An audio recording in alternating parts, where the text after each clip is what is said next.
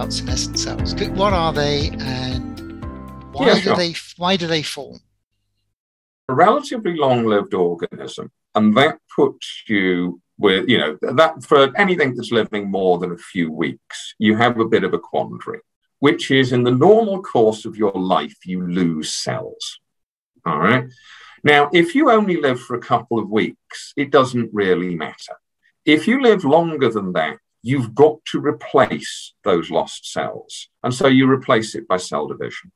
This produces a real problem for you because you pick up most mutations when you're copying DNA.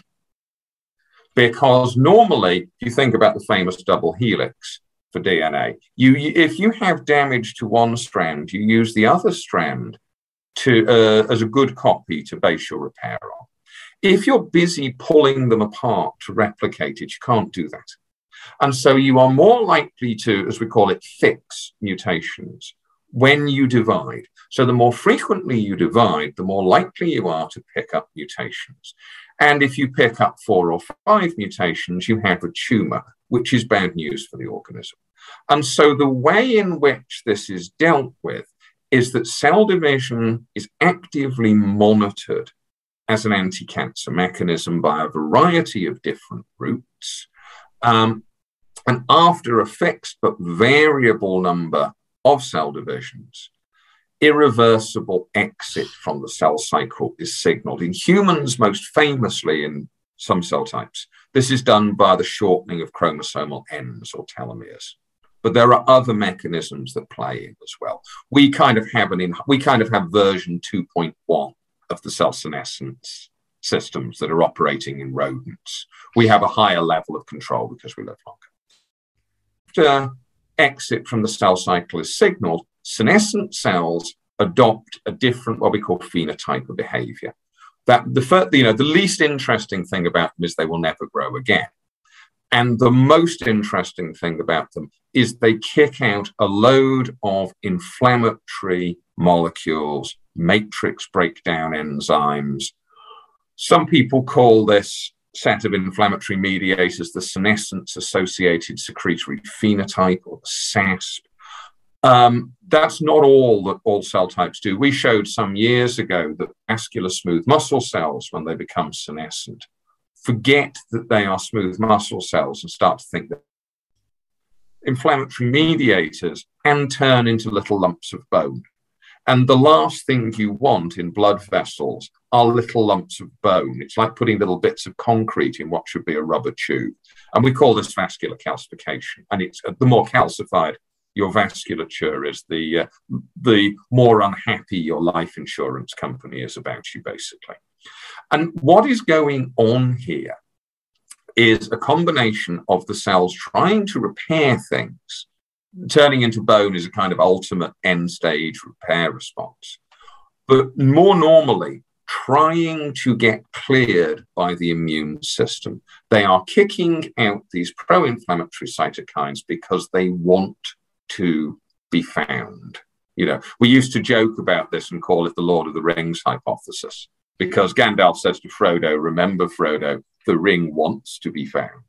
And so the pro inflammatory cytokines are intended to lure particularly natural killer cells of the immune system to the senescent cell to kill it. And the matrix degrading enzymes are intended to help them along. So you can imagine, a, if you can draw an analogy, imagine a senescent cell is like a suicidal man who has decided to take a rowing boat out into shark infested waters. He slits his wrists or cuts his wrists and then punches a hole in the boat.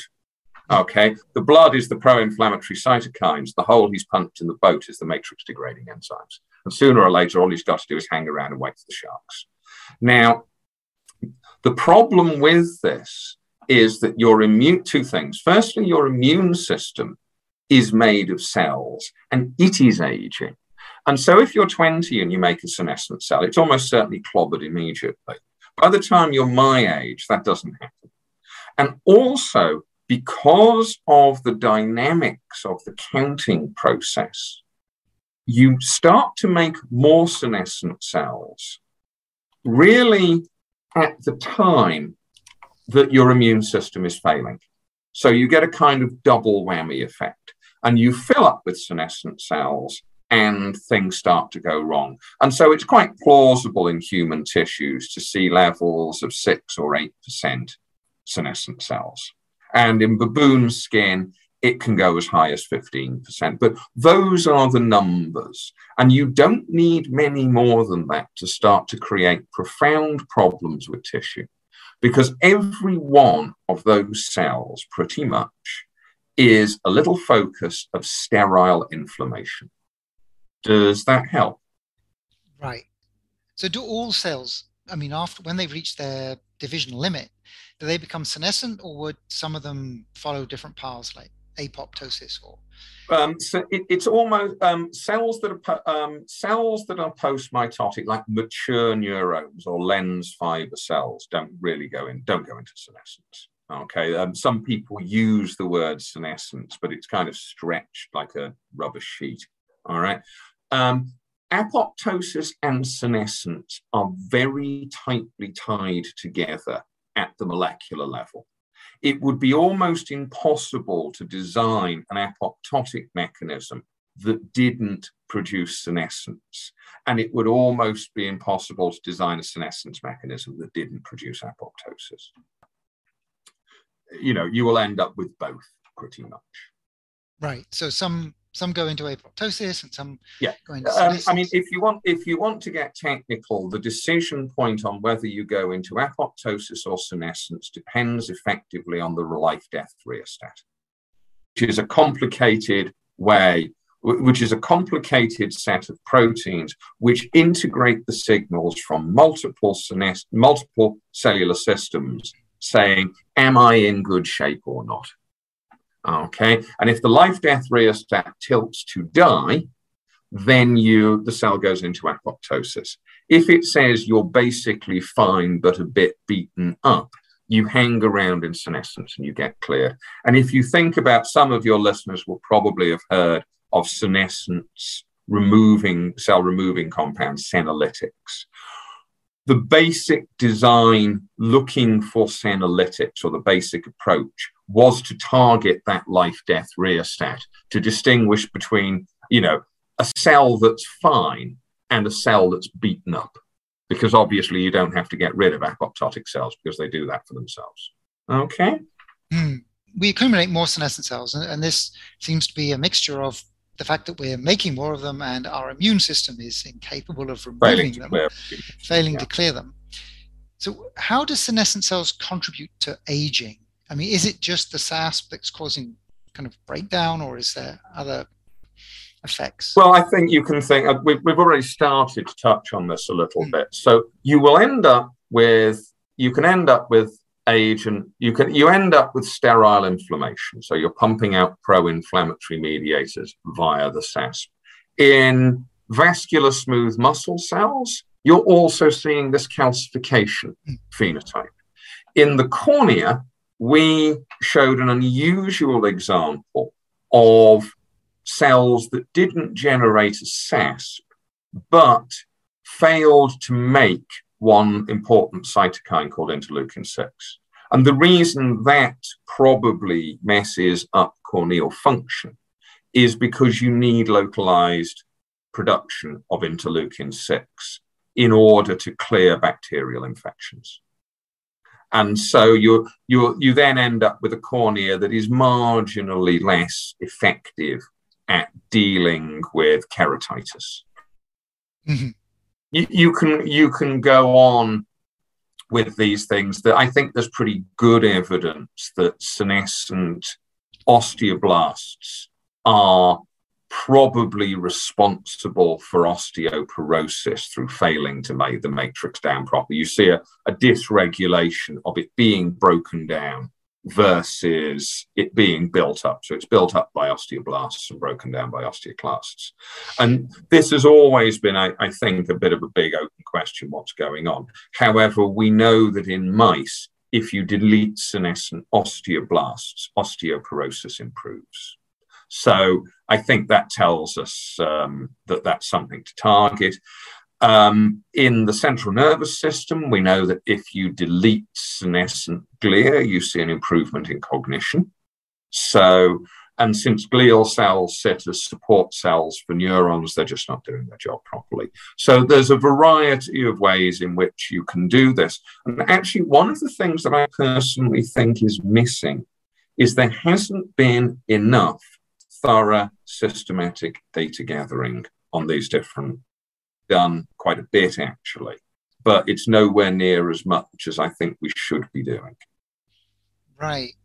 Interesting. So, so we have all these different kinds of cells and senescent cells, and so they all seem to have negative consequences. But I mean, the, yeah. the, the famous mean, one is SASP, right? Yeah, I mean that that's the the, the, the don't forget the fame. Don't forget SASP is famous because it was heavily studied. Right. And the more something is studied, the more it piles in until in the end, you know, it, until in the end, it, um, you can end up with a situation where everybody's studying it, so it's assumed to be the most important thing. Um, but what you end up with is everybody studies it because everybody relies on the literature, and that's where most of the literature is. All right.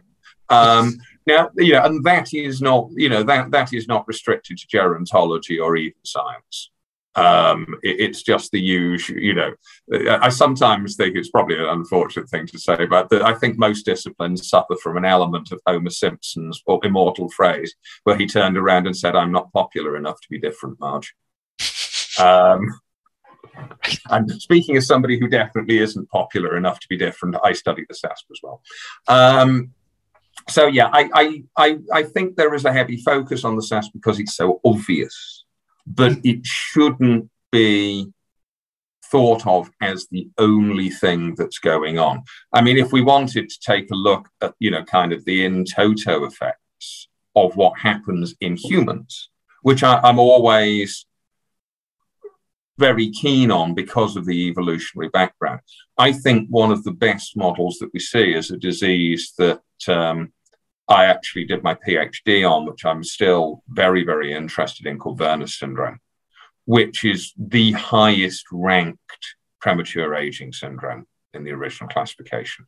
So if you have Werner syndrome, you have um, osteoporosis, you're prone to type 2 diabetes, you have cardiovascular disease, um, you have a whole set of problems, and you tend to die in your late 40s, early 50s, typically from cardiovascular disease or cancer.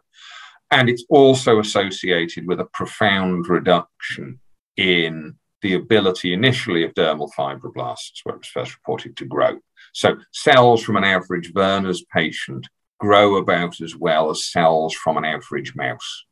And if you think about the difference in size that those tissue populations, you know, you're trying to, that's about the amount of uh, proliferative puff you need to keep a mouse ticking over.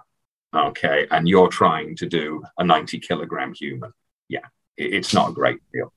Um, but one of the interesting things with Werner when you dig into it is that these folk are actually mosaics. So some tissues age very fast and others are relatively spared, like the central nervous system, where you tend not to see pathologies that are not secondary to cardiovascular involvement, or the immune system, which holds up pretty well, actually. Um, and one of the things that, that we did a few years ago was we showed that tissues that were affected had the premature senescence and tissues that were not affected didn't. And this tied into the different mechanisms that are used to trigger senescence. The Werner syndrome mutation is affecting one of them, but not others. And the, the, there are similar, the similar work in mice that shows the same sort of thing.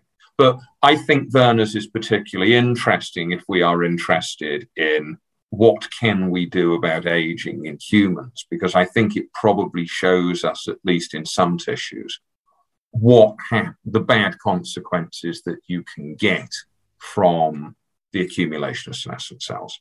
And I think it is something that we should be spending much more time on because, to a first approximation, I think if the treatment works in Werner's syndrome, it'll probably work in you.